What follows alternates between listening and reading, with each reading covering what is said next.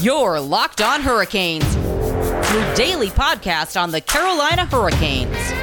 Part of the Locked On Podcast Network. Your team every day.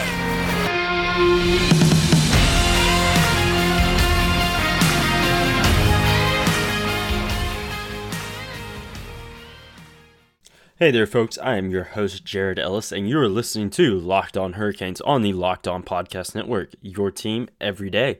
You can find the show on Twitter at LO underscore Hurricanes, on Facebook at Locked On Hurricanes Podcast, and myself on Twitter at Jared Ellis underscore 96.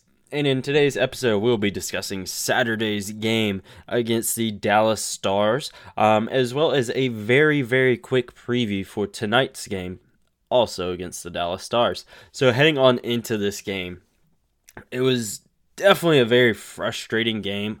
Um, well, there are also some positives as well. Um, so it was definitely a double edged sword. You know, the team they definitely played, you know, tough. Dallas isn't a team that really gives you anything um, to work with. Um, and you know, the Hurricanes they did what they could. They were definitely fighting a battle against two teams, the Stars and the refs. Um, but a couple highlights from this game was Dougie Hamilton scored his 100th career goal, so big congrats to Dougie. Um, and Haydn Fleury scored his first point of the season. Um, so and first goal as well. So you obviously know Future Canes, Alex O'Hari on Twitter. He was having a heart attack over that there. Um, so, and another big one from this game.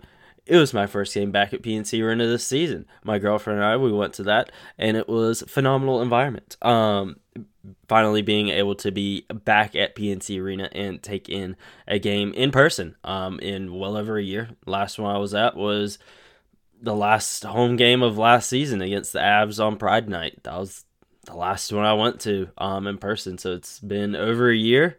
It was nice to get back. Um, you know, but the environment was amazing. Um, Minter uh, talking about the uh, intermission entertainment being ice resurfacing. Uh, that was pretty hilarious. I got a chuckle out of it.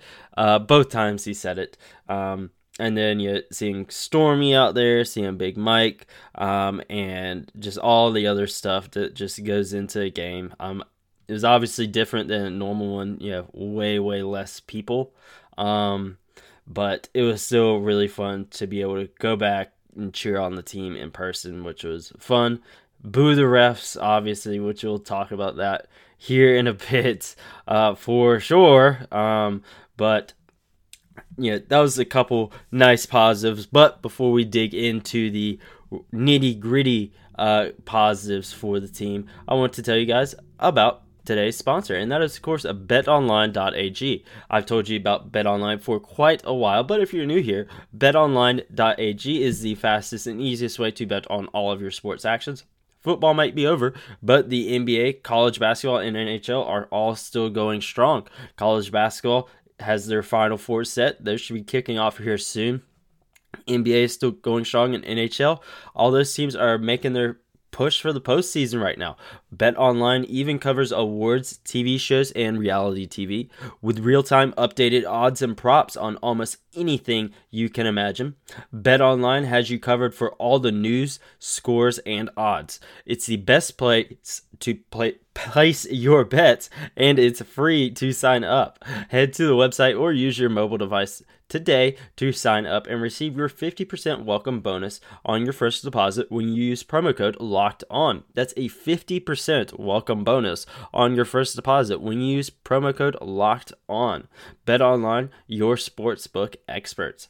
Um, so getting on into the positives from last game on Saturday, yesterday. Um, again, Dougie Hamilton was able to score his 100th point. He had a really good game. Really enjoyed seeing that and being there to get that, see that 100th goal in person. Um, place went nuts for it. Obviously, everyone loves Dougie. Um, definitely think he'll probably get re-signed in the off season, but you know we'll see come off season time.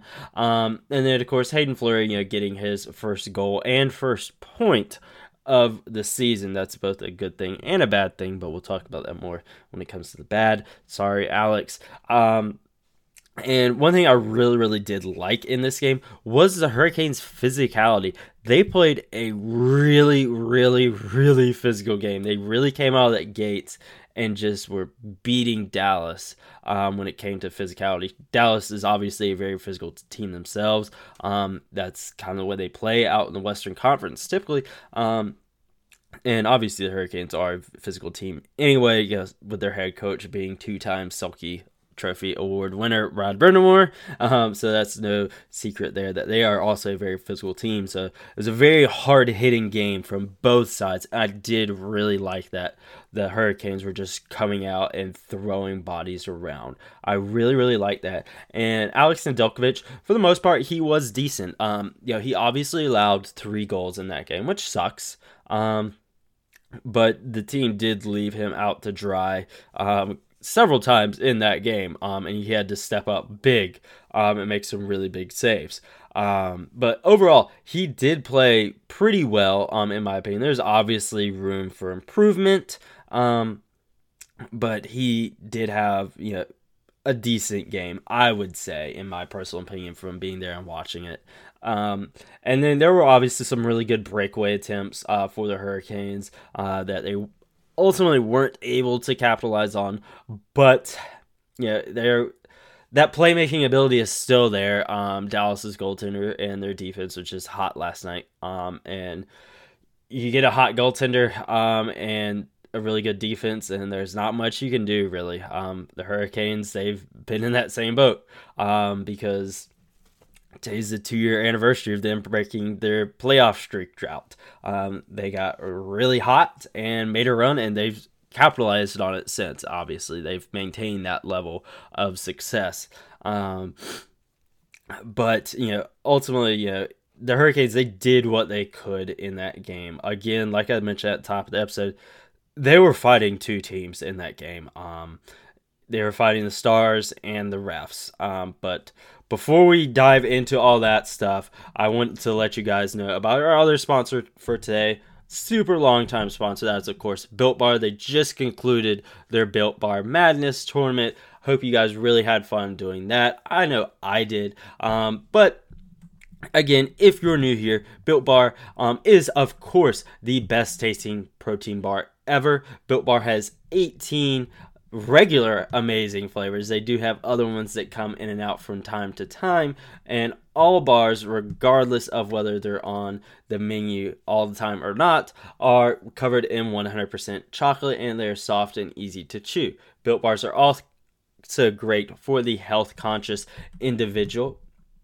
Bars are low calorie, low sugar, high protein, high fiber, and great for keto diet, so they're a great way to lose or maintain weight while indulging in a delicious treat. And now, whenever you go to builtbar.com and use promo code locked on 20, you'll get 20% off your next order when you use that promo code of locked on 20 for 20% off your next order at builtbar.com.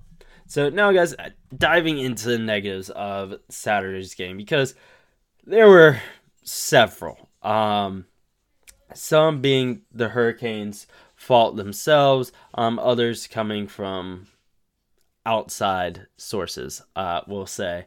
Um, but you know, looking at the Hurricanes themselves, again, I mentioned you know Alex Nedeljkovic as a positive, um, but you know he there was definitely room for improvement there. Um, I do think the team really, really did leave him out to dry uh, several times in that game, and that's you know just on the defense and the forwards there. Um, but you know the difference between a good goaltender and a great goaltender is that a great goaltender would still step up and make those saves. That's the difference between you know, you know a guy that's like Andrei Vasilevskiy and then Cam Talbot or what, wherever he is. I think he's in Calgary, but you guys catch my drift. Um, you know, a elite level goaltender would still make those saves. I do think that Alex Nedeljkovic can still be that guy. Um, this is his you know first like really extended stint in the NHL. He's kind of bounced back and forth over the past few years. I still think that talent is there. He has shown that talent there. I mean, he's played phenomenal um, this season as a whole. Um, so I do think he can still be that guy. He it just you know comes with time. Um, but again, you know, an elite level like again Andrei Vasilevskiy, Marc Andre Fleury, um, you know guys like that, they'd still make those saves even if um, the team out on the ice left him out to dry. Um, so he has some improvement to do, obviously, uh, but I do think he can get there. Um, but you know, as far as the skaters go, they obviously left him out to dry. Um, but there are also way, way too many turnovers in that game. Um, you know, Dallas was really forechecking a lot in that game.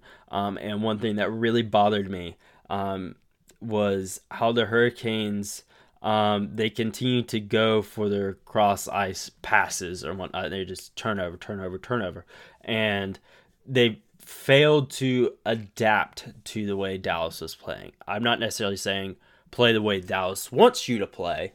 Um, not necessarily that, but like, okay, hey, Dallas, they're you know really stopping this.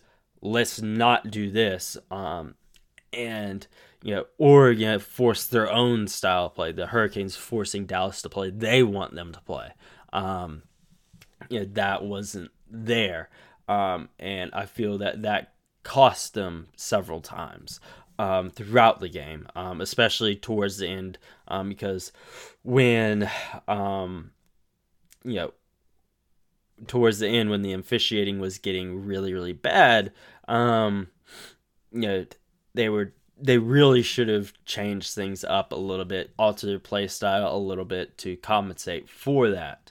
Uh, but yeah, speaking you know of the officiating, um, obviously you know the players they can't mention stuff without getting fined. Um, you know, heck, Dougie or I think it was Dougie. Yeah, in the post game he said he can't comment on the officials. Uh, but you know the Hurricanes, yeah, they have not been getting power play opportunities at all um, over these past few games, and that's extremely frustrating. Um, you know, Rod Brind'Amour had this to say, um, or excuse me, Dougie did. Uh, he said, "You know, I can't really comment on the refs. Obviously, as power play players, we want to be on the power play as much as we can. We've been talking about it and how it's been tough just getting one a game. I think, other than the Tampa game where we had a bunch and scored two goals, I think the last two weeks or something, we've been one, maybe two a game. It's pretty hard. We've got to do a better job, I guess, of drawing penalties, holding on to pucks, challenging guys make it hard on the refs to make them make calls. I think it, that's on us. I don't think we can really complain about the refs. Um, I understand what he's saying to an extent, um, because you know the Hurricanes they do need to draw more penalties and make it like, dude, you know what? Why are you missing these calls? Uh, but on the flip side of that, towards the end of the game, there were several blatant, no obstruction, no nothing, uh, tripping penalties against Dallas um, that were not called and could have very well affected the outcome of the game. You know, because we know how good the Hurricanes are on the power play. Um, and they aren't getting those power play opportunities, and it's extremely frustrating. Um, and again yeah that officiating is it's getting really frustrating. I do hope that um you know we see an improvement in that tonight. I don't necessarily know if we will. Um i think it's probably the same officiating crew. And it's really frustrating to see that because again we're all human. Calls are going to get missed. It, whether it's hockey basketball football whatever. It's gonna happen. That isn't the issue. It's when it's blatant stuff right in front of you. There you cannot miss that's not getting called. Or obviously with the whole Tim Peel situation of just making up stuff. Um, that's extremely frustrating um, because a guy like Andrei Svechnikov, that's been talked about a lot here recently. Um, of him just getting called the second he steps on the ice, whether he does anything or not. Um, again, yeah, Svetch, he does take dumb penalties from time to time. Not going to deny that. He's a young kid. We watch the stuff. Yeah, he took that dumb penalty. He he did it. Um, but there are several times, you know, over this season, like he's just gotten called for nothing, absolutely nothing. Um, it's just like if, or you know, last night, you know, if Svetch, you know, did a lot of those tripping penalties or stuff like that, called immediately. Um, and that's extremely frustrating. I do think Sara Civian really had a point um, when she said on Twitter that this is really destroying Andrei Svechnikov's uh, confidence levels. Um, he is clearly in his own head right now. Rod Brind'Amour also said that in a press conference yesterday before the game. Um, but the referee's just beating him down with these penalties the moment he steps on the ice is really stunting him as a player in his growth almost. Um, everyone knows that Svetch is a phenomenal player. Uh, he obviously can't hide, you know, under the radar now. Um, and he's still, you know, more people are, you know, coming after him. Um, but the way the refs are doing it, that that's frustrating. Um, because, you know, he can't play, you know, because again, you know, like the second he steps on the ice, the second he touches the puck, the section he you know touches someone else you know a whistle blown Svetch the box you know two minutes interference high sticking offsides whatever. Um, and it's it's bullshit really. Um, it really is. Um, and i really hope that things can change soon i doubt they will to be honest i mean it's the referees um, but i really just uh, it, it's extremely frustrating um, to see this happening. Um, again, you know, I know it's not the Hurricanes, like not everyone's out to get the Hurricanes or anything like that. Um, but again, it's the obvious stuff that's getting missed that is extremely frustrating. Um, and that's my rant on that. um, but one other negative uh, was honestly Haydn Fleury. It was good last night. He was, you know, but it took him this long to register his first point of the season. That's something you know that uh, was brought up on the aftermath, you know, the radio show. Um, it was brought up there of you know he's you know he's obviously really liked and obviously scoring you know a ton of points. You know, is never going to be Haydn Fleury's mo. That's obviously not going to be the case, but it took you that long to do it. Um, and he's kind of been like a non-factor most of the season. Um, is they kind of raised the point: is it time to move on from Haydn Fleury? Um, and it maybe, maybe not. I don't know. Um, because obviously I'm torn. Yeah, I really, really like him. Great kid.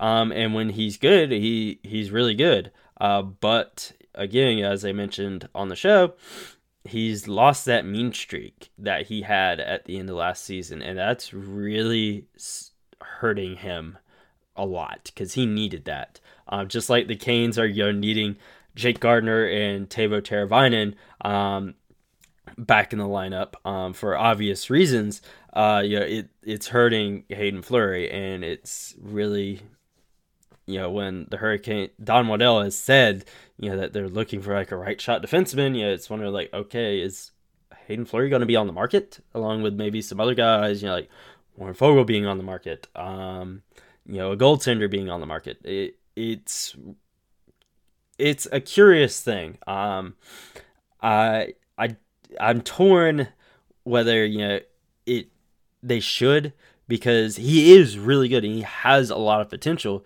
It's just he needs that grit. Um, he really needs that. He needs someone to bring that out of him because when he had that, he was phenomenal.